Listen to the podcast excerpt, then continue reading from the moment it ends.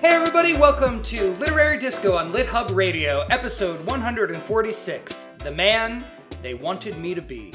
Today, we discuss a new book out from Jared Yates Sexton about masculinity in America and masculinity in his own life, entitled The Man They Wanted Me to Be. This is Literary Disco, the last book club you'll ever need. We're Todd, Julia, and Rider, three old friends who love to read, debate, and sometimes even agree.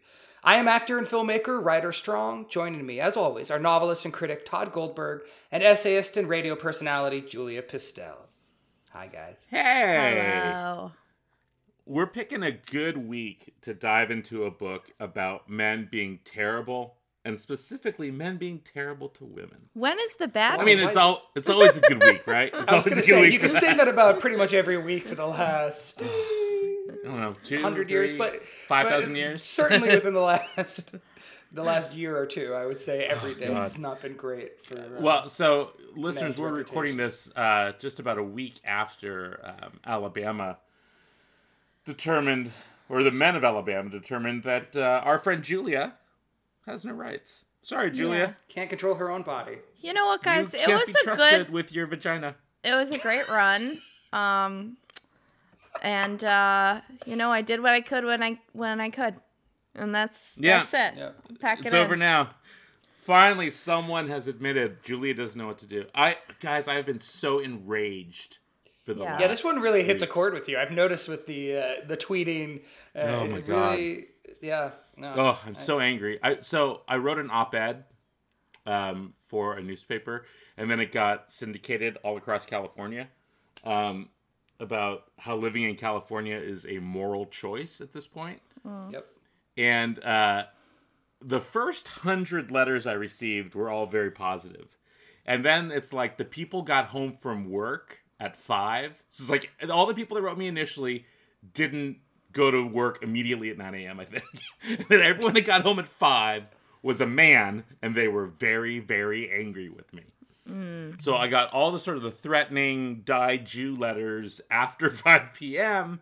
And then in the middle of the night, I got a lot of the tearful letters of thanks and personal stories and stuff. Oh, it's so much. So much. It's I have basically stopped going on Twitter especially because and we'll get to this when we talk about the books.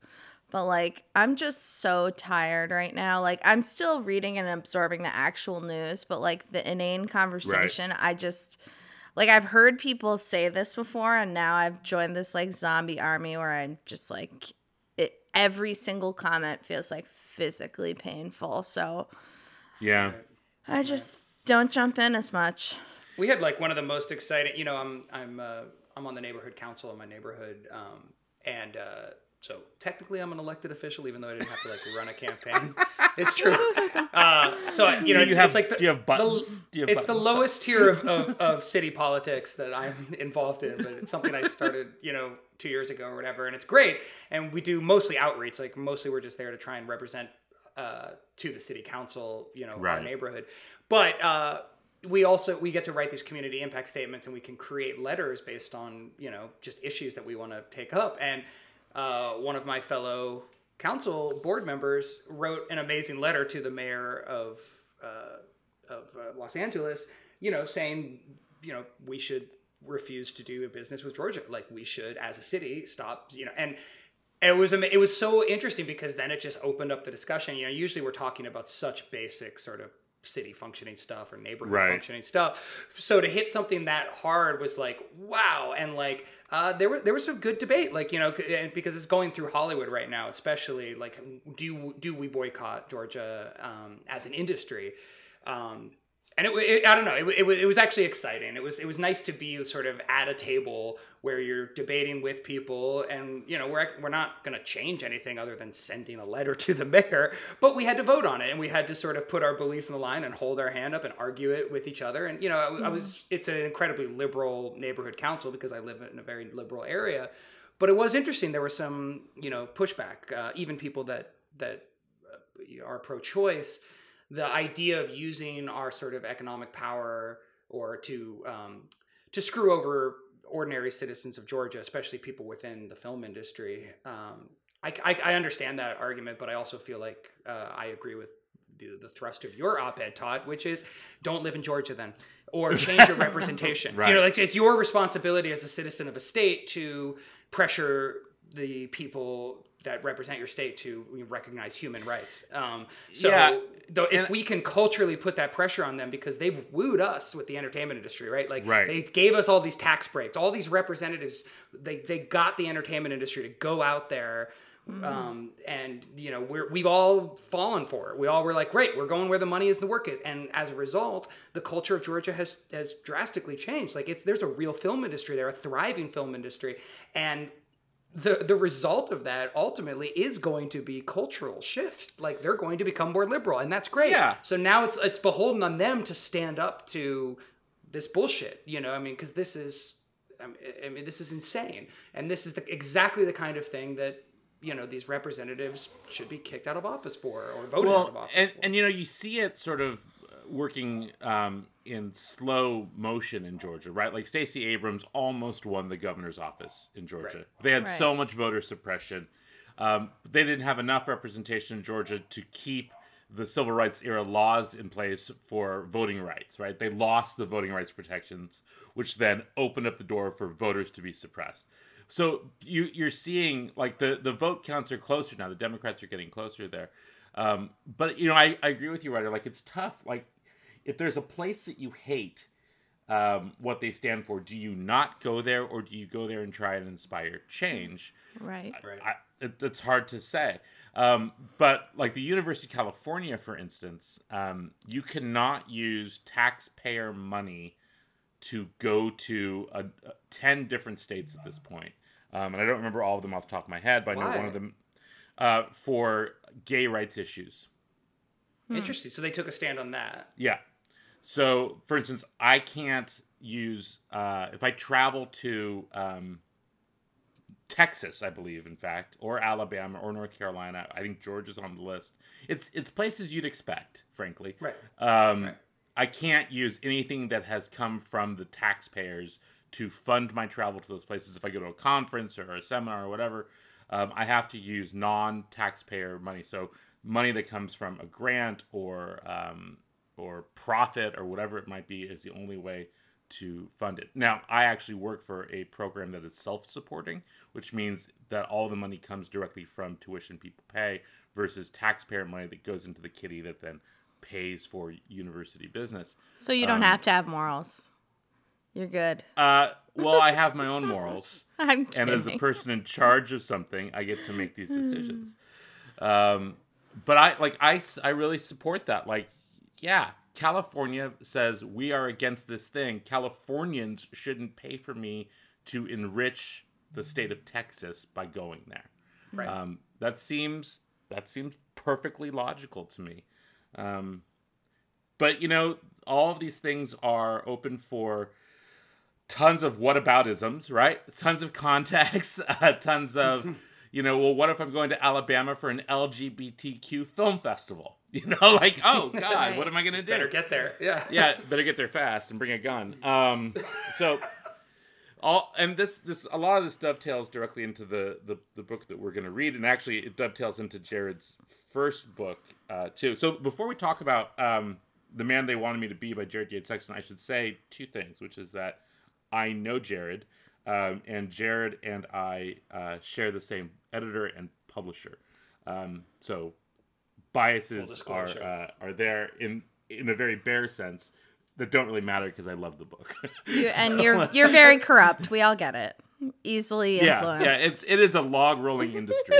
um, but Jared's book before this um, was a fantastic political book called "The People Are Going to Rise Like the Waters Upon Your Shore."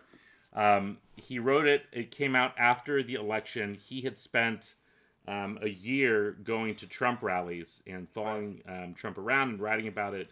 He was really one of the first journalists to essentially say, um, you know, what uh, Al Pacino says in uh, Godfather 2, which is that they're going to win.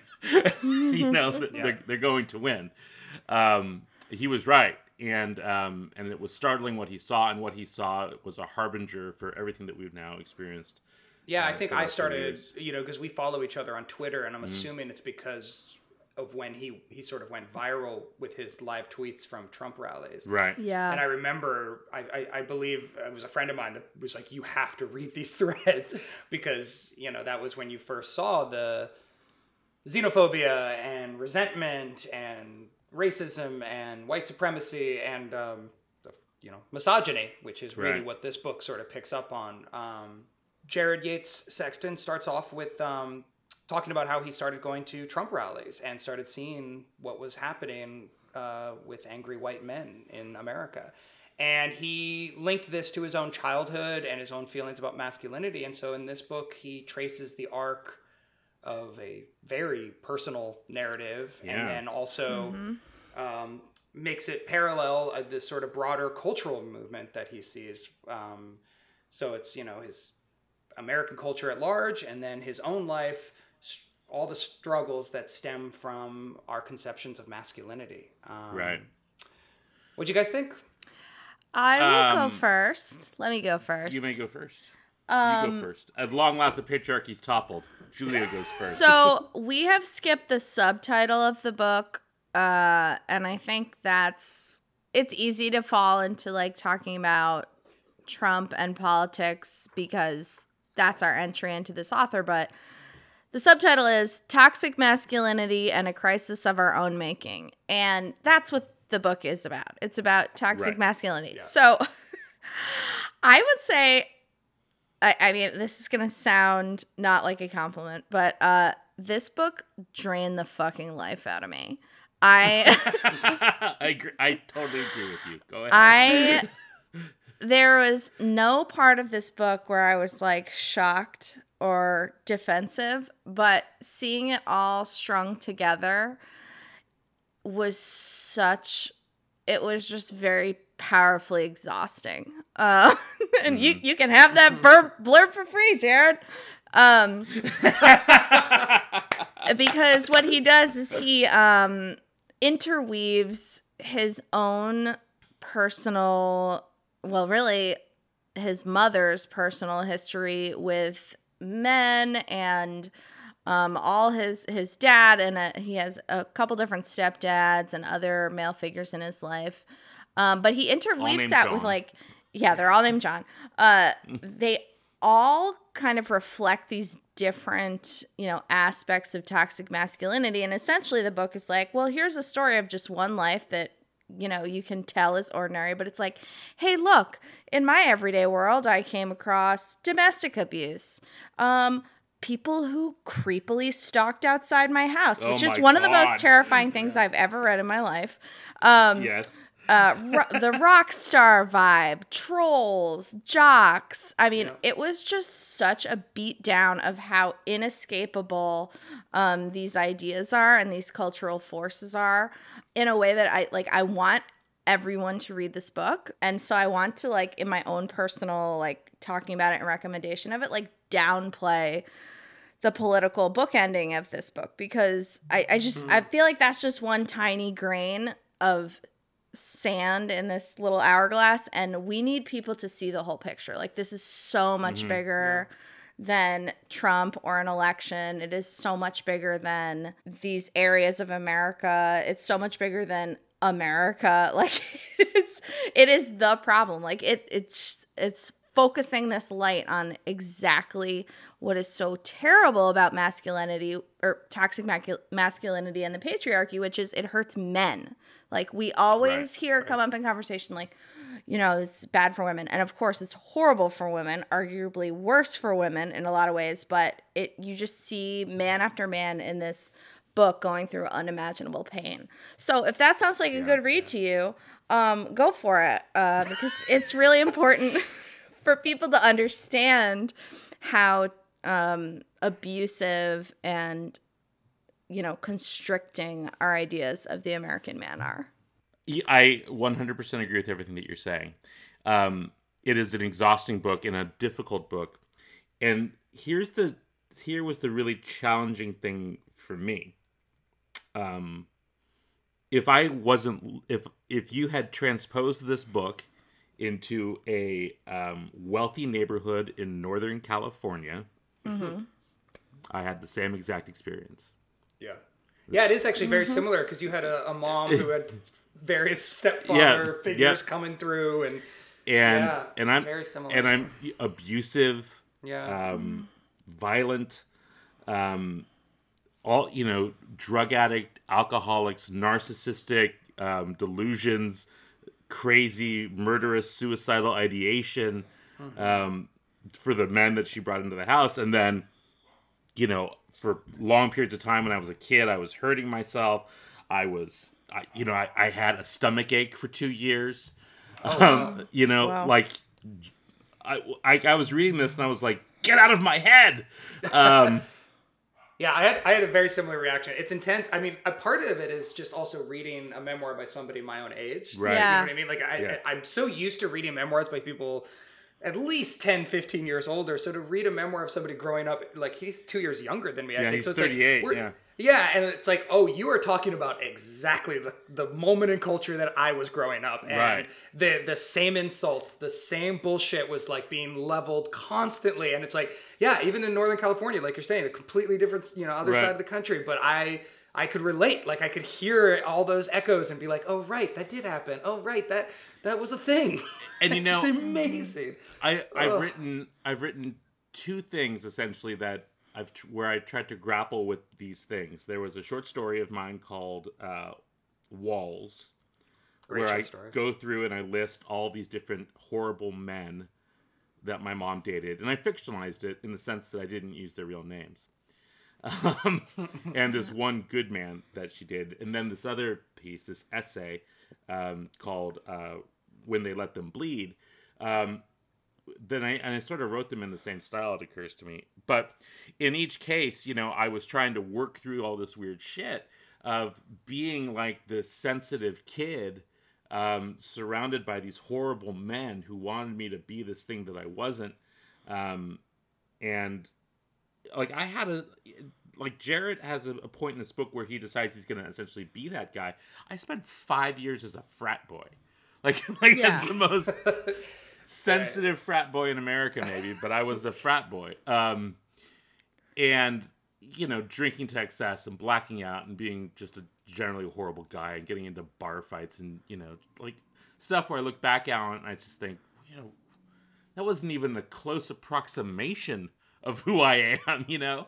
Um, and so it really struck a chord with me in the sense that it made me feel like I wasn't alone in the world, of course, um, but also how common and banal it is because it's all the stuff he talks about seems like a stereotype until you until you recognize it's a stereotype because it's true. you know that that that there's constant cycles of these sort of abusive men who can't um, elucidate their feelings, who then pass that on to some kid. Um, and and like Jared, so Jared had one figure in his life. He had a grandfather who essentially said, "Hey, if you got to cry, you should cry."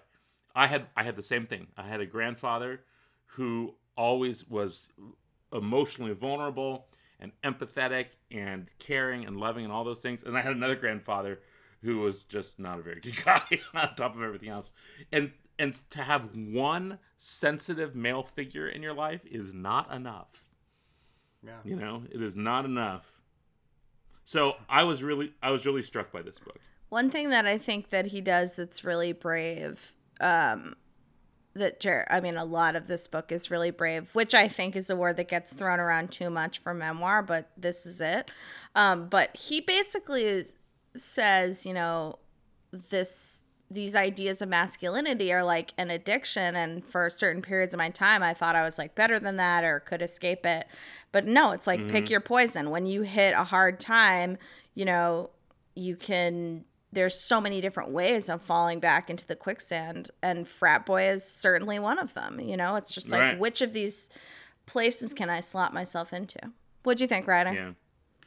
Yeah, well, I mean, I have a lot of thoughts, but I mean, just jumping on that, like the, uh, I've never, I really liked how he, I mean, talking about him himself, but but he also he he describes different types of like masculine archetypes that mm-hmm. that, that that are acceptable for men, and the one that I, you know, there's like the the stoic cowboy, you know, whatever, but the one that I had never really thought about, which he elucidates and talks about in relation to his, is the like heavy drinking outlaw, Right. like mm-hmm. rock and roll guy, and I realized like, oh, I've definitely trafficked in that in my own life. You oh, know Oh, what I mean? Like there was a period when I was like 19 where it was all about like trying to be like Jim Morrison and being the guy who like drank too much whiskey and was like so and there was like in a weird way it was like you know a channeling of this poetic literary persona into this like rock and roll bullshit party person like right. and I, and I was Yeah. like oh I've never thought of that as like performative masculinity but that's what that was. Like that's that's totally what that was.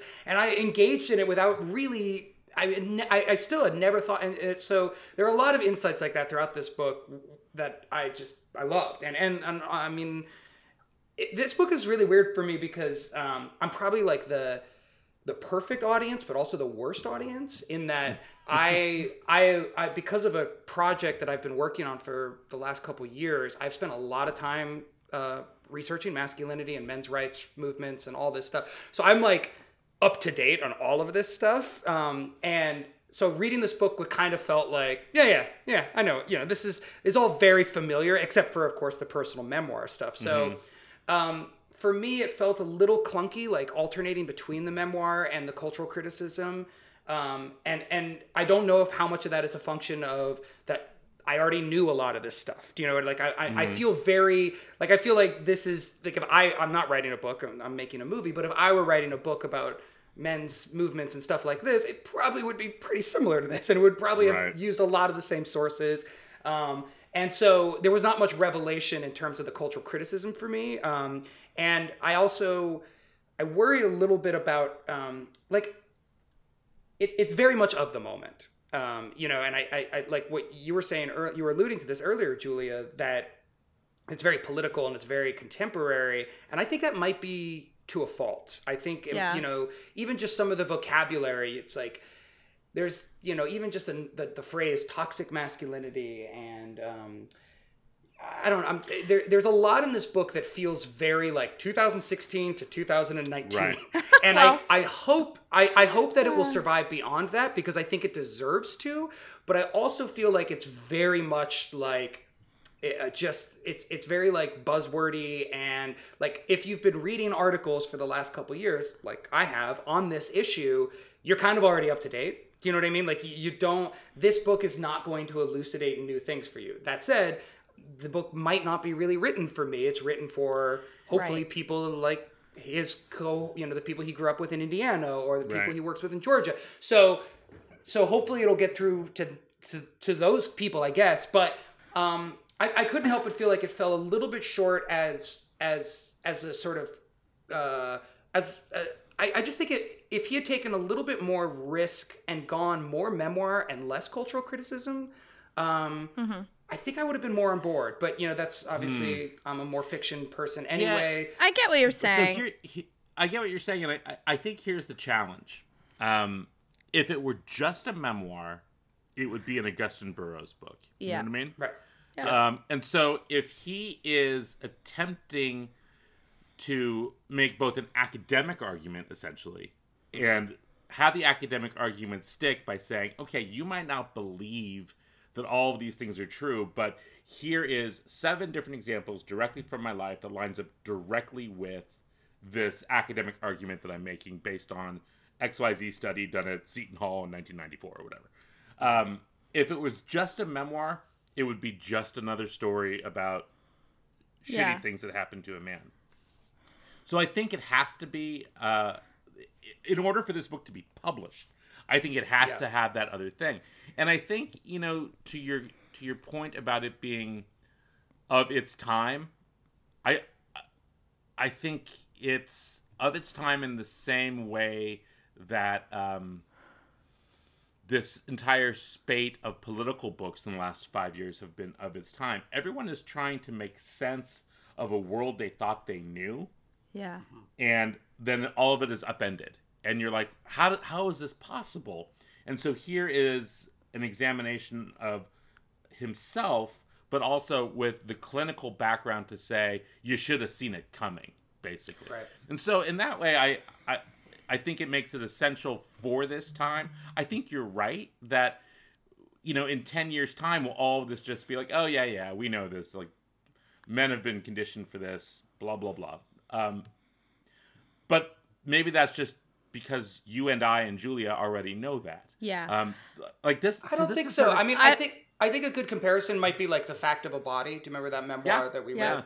You know, like something that book managed to weave memoir and cultural criticism and a history of a, of a specific case, um, and, and make a point about the death penalty without feeling like it could only have been written within a two year span or a one year span. You know, whereas this book definitely feels like like there's no other year it could have been published. Yeah, there's it's no other time. newspegged. And I, you know, and so I only worry about its relevancy moving forward. Um, I, I don't know if that's even worth worrying about. Uh, I- but I- it- Yeah, I yeah, mean- I guess Let it felt like it felt in. it felt like an article. Do you know what I mean? It felt Yeah. like a very good, very well written magazine piece that's like long and cool. But I, but you know, when I put it up against something like Fact of a Body or other mm, other memoirs or or books that have you know even like you know one of the seminal books that changed my life in college was Barbara Ehrenreich's The Hearts of Men, which is a study of masculinity in you know the the 20th century that is brilliant and that's a cultural criticism book that you know to me stands the test of time. Like i you know I, I actually couldn't find my copy tonight. I was really frustrated but like i want to reread it now because to me the insights and the connections she was making there were a little further reaching. Like i feel like um, jared is very he's very locked into the contemporary moment. So I am fascinated by this writer because I okay. So you're saying this delights me. You're like, I knew everything about this except for the one brief part where I had a revelation that I too have toxic masculinity. Like that's the important part. That's it. Like that's that is what from like the female perspective, which is totally understanding, but like that's all we want you to fucking get. You know what I mean? Like that's that is Right. what every woman around you wants you to understand is like the sad boy writer and the like stand-up comedian who just yells at himself and talks about how everyone hates him like these are all included like you don't get to feel special and that is that's what i want to like shake Well, everyone and explain kill myself. so no, don't. That's part of it. Haha, ha, you're still doing it. If you do that, uh, argues the book. Um, Even in death. but I think the the weakness, and I I do actually agree with you mostly, Rider. Um, but the weakness is like this is like staring into the sun. The subject is so huge and so intense. Like I'm just like, good for you, dude. like you're trying it because. Who cares what Barbara Ehrenreich says? Like a middle age. I mean, of course I do, but like nobody's gonna listen to her. Like it needs to. There need to. The revolution in this kind of thinking has to come from men who are like, I do this. I cause harm. I perpetuate violence, and here's how it works in my life. And that's really important. And I agree that like there was several sentences, just one-liners in this book where I was like, "Oh yeah, I read three Atlantic pieces just about that study." Um, so he's like condensing, condensing, condensing. I thought the book was way too short on that level. You know, like I would have read a whole entire book on domestic violence or trolls or Gamergate or um, what are some Yes. of oh veterans? You know, the way we treat veterans in relation to Right. like their masculinity like all those things were interesting.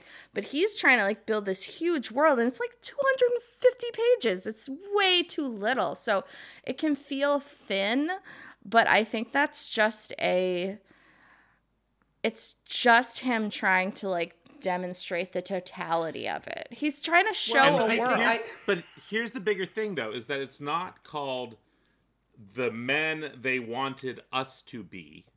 It's called the man they wanted me to be.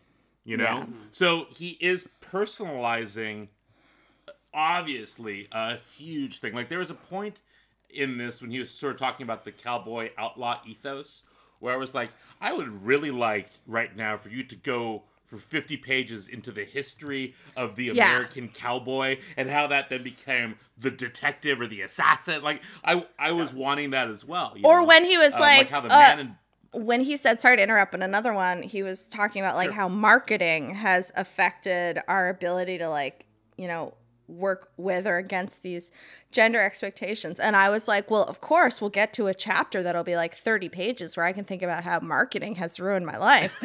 And it just never comes because there's so much other stuff to get to. Uh, go on. So yeah, so I and in that way, like I I think we have to temper our expectations a little bit. Like he is not, in fact, doing a vast cultural study of it. He's doing a personal study of how these things affected him. Uh, And I think that's a, a key thing in understanding this. But I also think it is the key to making the book actually readable by the people who need it the most. Uh, If if you hand this book to a 25 year old man uh, and say, "Hey, you should read this," and by the way, it has one of the greatest covers I've ever seen. Oh, the cover's great. just a brilliant cover. But if you hand this to a 25 year old and say, hey, like this guy, he reminds me of, of you or whatever, you should read this. This guy that reads this might be like, oh yeah, this guy had a fucked up childhood and his, his father's a drunk and uh, another father's a crook, another father's abusive and all this stuff. Like, oh yeah, oh, he wants to be a writer. Oh, he's a little sensitive. He doesn't know who he wants to be. Oh, there's a creepy stalker who wants to kill him and his, and his mom. Like, there's all these little sort of personal things that would appeal to that person that if you also said and now here's 75 pages on the history of marlboro's advertising is not going to appeal to that Right. person Yeah. and so in a way i think of this book um, as sort of like um, a, a dentist office read and i'm gonna i'm going to define that i'm gonna define that sometimes i think about like when i'm sitting in a dentist office and i pick up like the gq from seven months ago and i'm flipping through while i'm waiting to have my face drilled and i'm in the middle of an article and they're like okay mr goldberg and i'm like ah shit i want to keep reading this yeah and then I stick it like under like five old us magazines. If it's great, what I'm gonna do is I'm gonna walk out and I'm gonna steal the GQ Right. when I'm when I'm done, and I'm gonna take Yeah. it with me. If if I picked up this book in a dentist's office and was reading it, I would steal it on the way back out um, because it is reaching me on an emotional level. It's me, reaching me on an intellectual level, but it's not boring me um, with the academia. It's just enough to let me know that what he's saying is not just a personal essay, but is rooted in something larger. And I, I, I think that there is sort of a um, a pop cultural psychology aspect to that that is in this day and age going to be really appealing for people where they feel like they can read a 250 page book and learn about something they didn't quite understand and understand it better with examples. yeah, So that's what that's what that's what finally hit me. Like you know, because I was I was reading the book and I'm like, there's something that's bothering me about this book. Um, there's something about the. This is a very smart guy and he's very well read and he's studied and he's thinking about this in, incredibly interestingly, but um, the, the the the structure of the book felt too tidy. It felt too clean, and it finally hit me like on page 158, uh, which is I think when he first talks about suicidal ideation, you know, uh, or, and I realized, oh, this is a conversion narrative.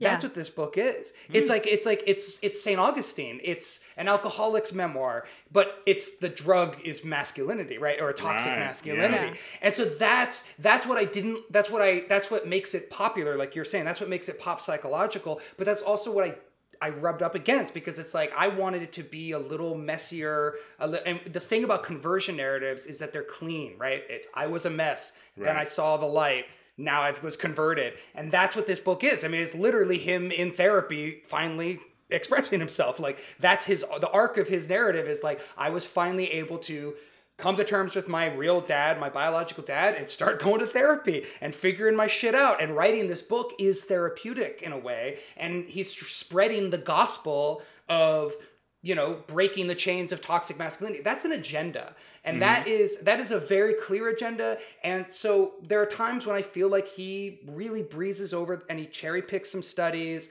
i think the like the issue of biological differences between the genders is like very cleanly avoided and just dismissed. And i think that's like kind of a huge issue that really speaks to what a lot of men that he wants to reach out to need to be that needs to be addressed. And it's reaching a lot of men right now. And um, for instance you know like there's there's a really great moment early on when he he, he describes playing football and how awful it was. And then at the end of this whole section about all the abuse he's like but i'll tell you the truth it felt so good to be cheered and to be accepted and that participating in the masculine ritual made and i was like yes i want more of this man. Like i don't want the like easy i figured it all out. Let me uh, like let me explain why toxic mas- masculinity is toxic da, da, da, da. like i wanted more nuanced discussions about how how in, how wonderful it was and how sometimes masculinity really fucking helps and really helped you in particular. And i feel like there wasn't enough of that. I, I, I, especially in the memoir side of things it was it was too clean. It was too easy to see the sort of black and white divisions. And that's not the way it really feels. The way it feels when you're dealing with these issues are it's way more nuanced. It's way harder to sort of parse and figure out. And and I feel like he's just kind of taken a sledgehammer sometimes because it's a conversion narrative. He's been saved and he's just preaching the gospel of like how bad toxic masculinity is. And that great. Yes, I agree with you. I totally get it. And I, you know, yes, but as a as a work of art, as a book, like I I I would want a little bit more nuance. I want a little more questioning. I want a little more uncomfortable. I want to feel a little more uncomfortable. I felt very comfortable for the most part reading this book. hmm. hmm. Hmm. I feel like you should feel more uncomfortable. really? Like I, yeah. I, felt uncomfortable reading it. And I'll tell I, you why I felt uncomfortable. Well, go ahead, Julia. It's you, nice you, you, you feel. It's nice you feel comfortable on any level because I just I read this book and I was like, wow, I'm never gonna fucking get away from this. My daughter's never gonna get away from this every person I know is going to get away from this. Like that is uncomfortable. Like this is such right. an awful situation. Like I I have never said this on this show, but like at this point I basically don't care about the actual nuance of the like quality of the work. I just want people to have the language to like you know be able to discuss these issues yeah i mean and i the reason that i'm on that this book made me feel uncomfortable is that i like you know i'm the three of us uh, represent three of the most liberal human beings on the face of the planet um but like you know i when i look at sort of the institutional toxic masculinity that he deals with like so Julie and I have mentioned this a couple times while talking about this. There's there's a part of this book where, as a child, he's living with his mom, and there's some peeping Tom that's knocking on their window every night and trying to break into their house. And every time his mom calls the cops, they essentially say, "Shut up, lady." Mm-hmm. that's you're neurotic, basically.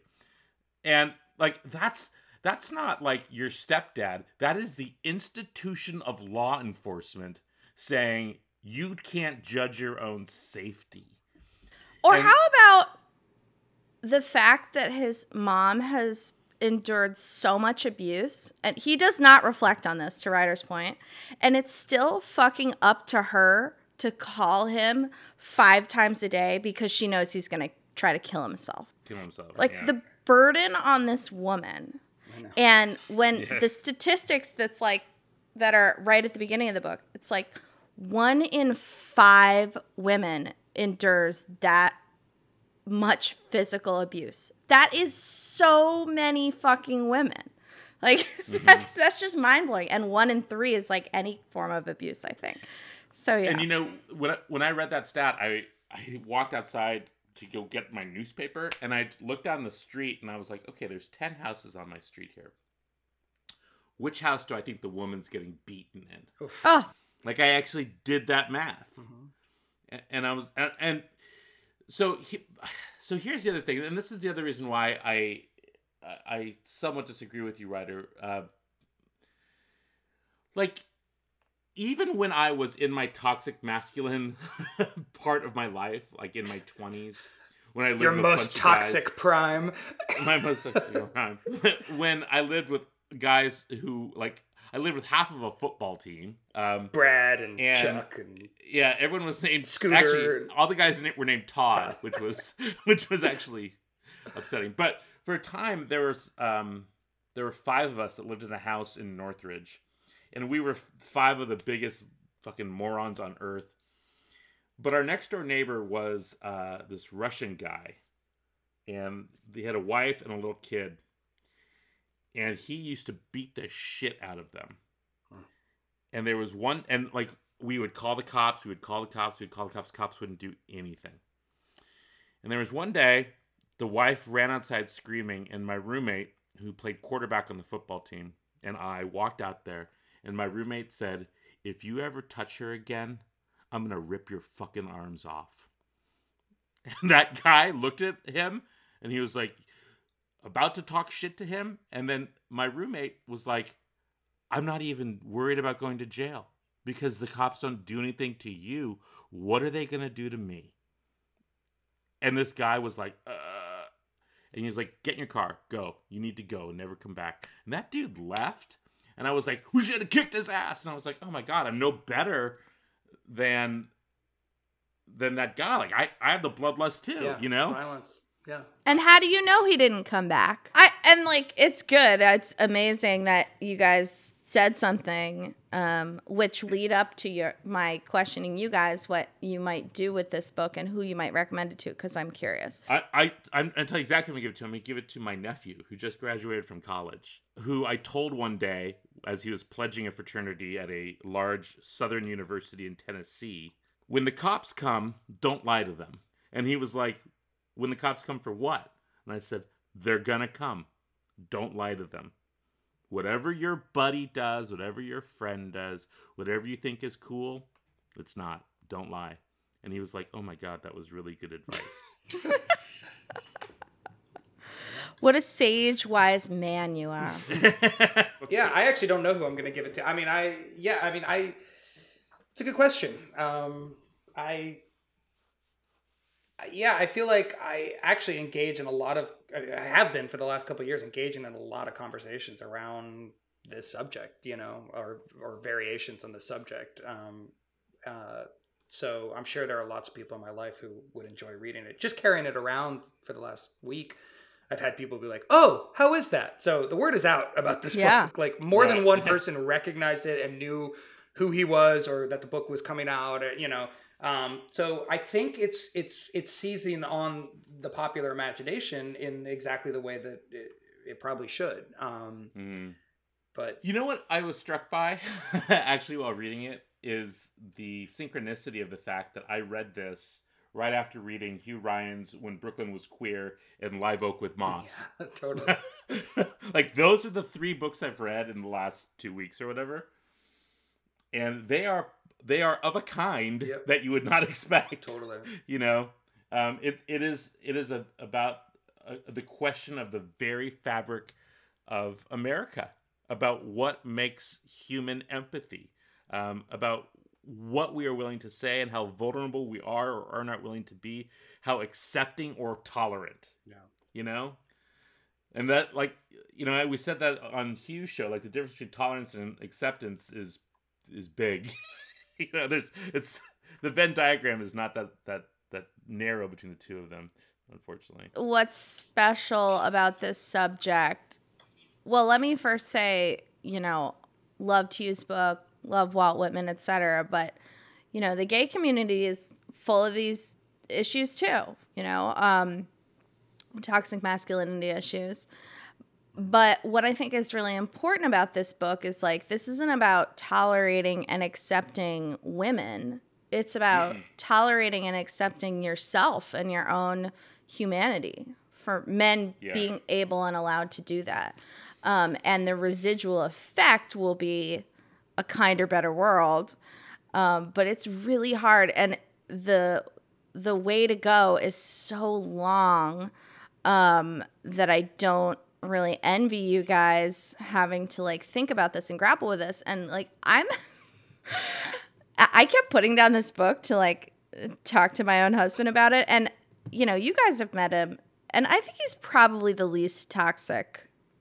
he like got a text from his friend from high school and they were like deciding something and I was like just call him just call him on the phone. I'm like putting putting down the book. I'm like you need to develop your friendships. He like calls him and talks to him for like 1 minute and then hangs up and I was like Greg loneliness is as dangerous as smoking. You need to like develop your connections. And it's funny but it's also like there's some pitfall for everybody, for every mm-hmm. man in America, where it's like hard to say, I love you or I care about you, or it's hard to be like, well, I could just chat on the phone with my friend for no reason, um, or cry at a movie or whatever. And there's a million different versions. But I, I think probably every man has to do this work and nobody gets a pass all white people do not get it. Like you can't be like, check, I did it. I'm not racist anymore. Like, well, you know, it's funny. Um, so this week I went and I talked to um, a high school career day, and I talked to creative writing classes at this high school from 7:30 in the morning until two o'clock in the afternoon.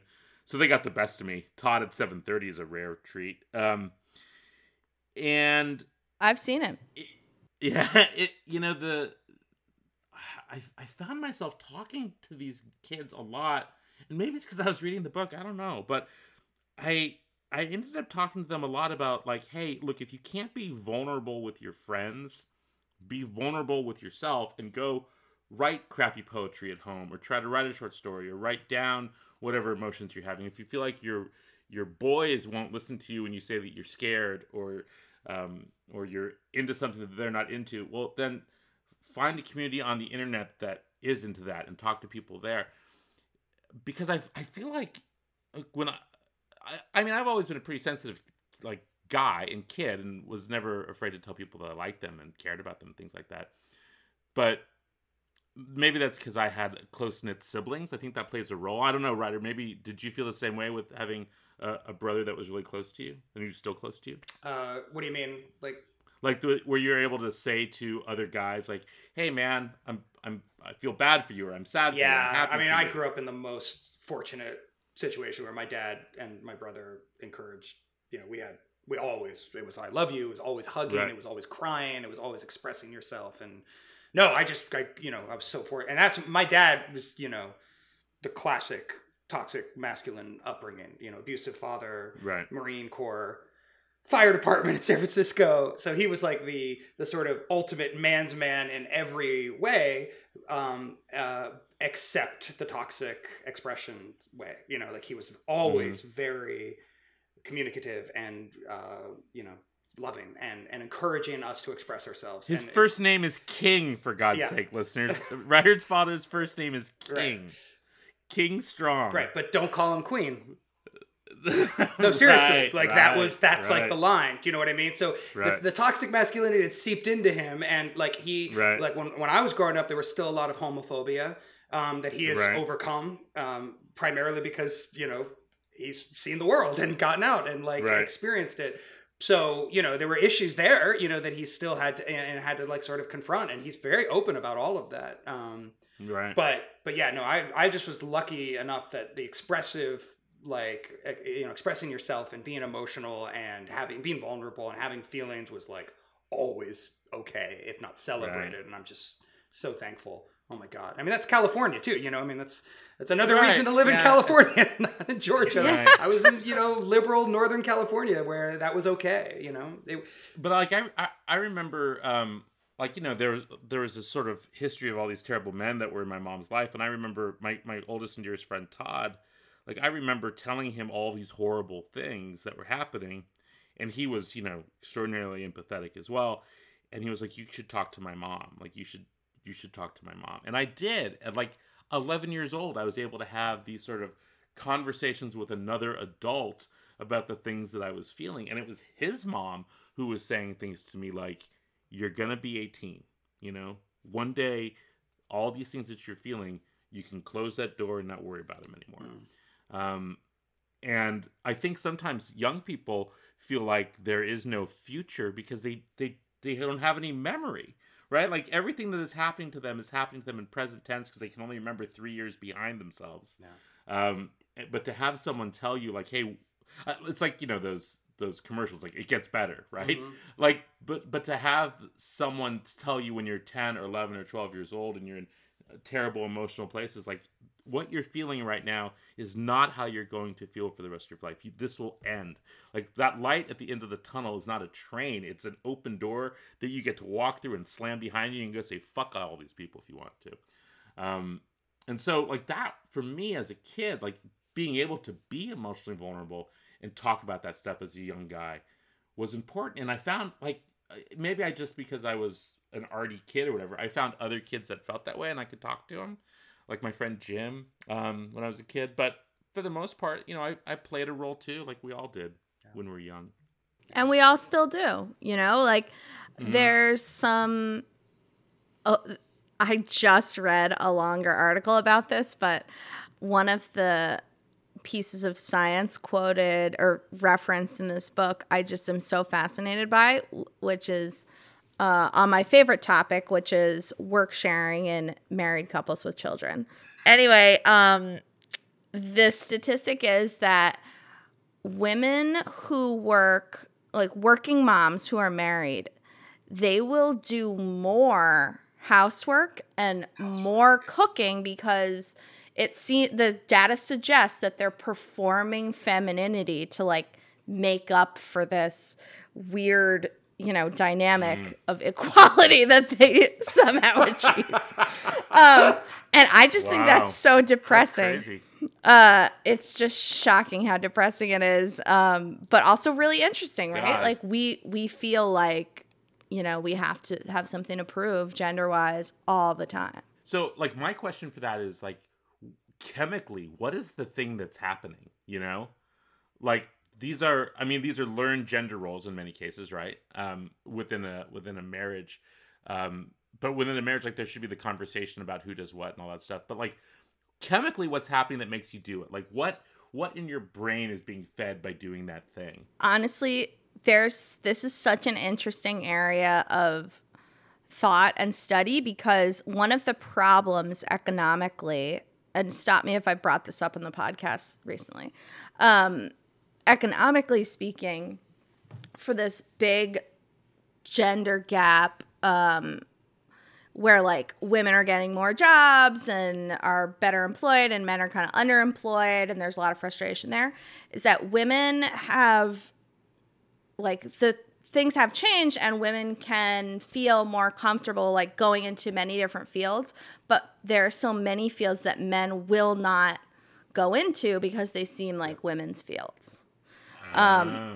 so if there's a lot of for example nursing jobs out there or kindergarten teacher jobs men still aren't applying for that because the pressure of gender conformity is so great that it can't move the needle in a way that has I, been moved I had a thought about that just recently in a, a completely odd situation.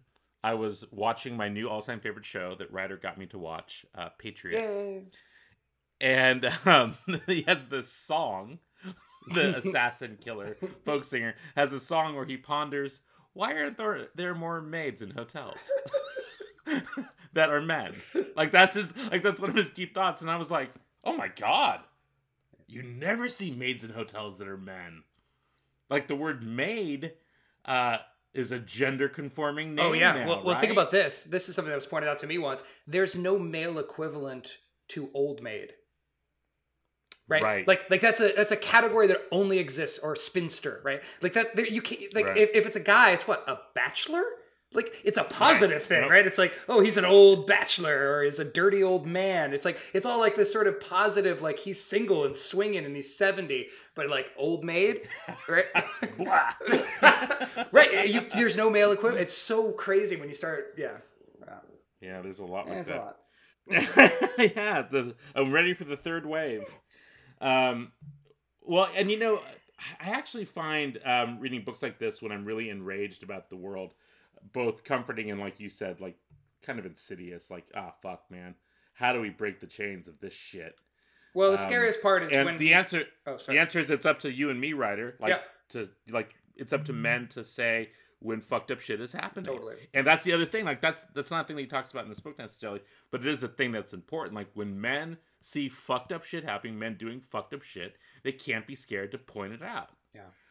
Um, and so uh, you're gonna have to be the guy to do it, Rider, because I got a lot of stuff to do. I told you I'm working on the project right now. I've I've got the initial financing. I just need cast, so it's gonna happen. and and the other challenge for Rider is that Rider's raising a, a beautiful young man, a smart, intelligent, articulate little boy already. It's very Um, it's very interesting. Like I was, you know, obviously like having a kid changes. I mean, I'm sure Julia, you have insight on this too. Like, man, like just gender is such a thing with babies. like you just you have to deal with it. Do you know what I mean? You can't avoid it anymore. Like I feel like when you don't have a kid, you can sort of like be comfortable in your own skin and figure out how your relationship with gender is and sort of just move on or in your relationship, whatever.